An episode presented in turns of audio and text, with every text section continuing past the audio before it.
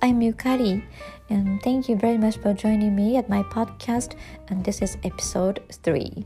And it's been a long time since last time.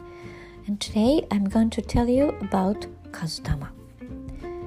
And I'm teaching English, and through the years, um, I've had a lot of students and their mothers to show up for a consultation.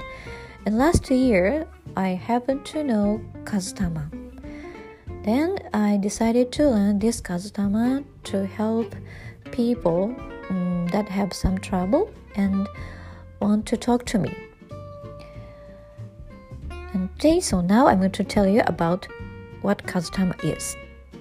Kazutama is a kind of fortune telling like astrology, uh, but it's quite different.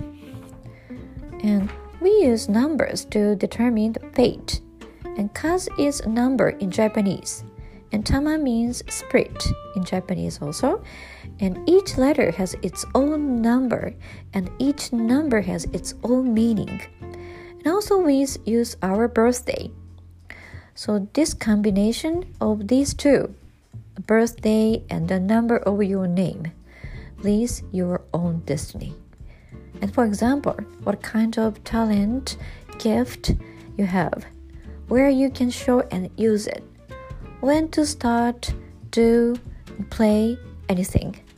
What you should have a conscious about love, marriage, job, human relationship, and when raising the children.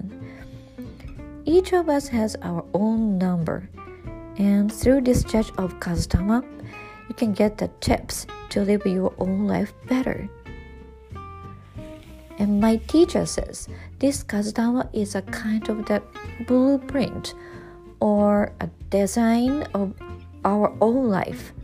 So if we know the way, we can get to the destination without spending too much time and too much effort. So why don't you try this Kazutama judge with me? I'm really, really looking forward to seeing you. Thank you for listening to my podcast. And thank you, thank you, and bye.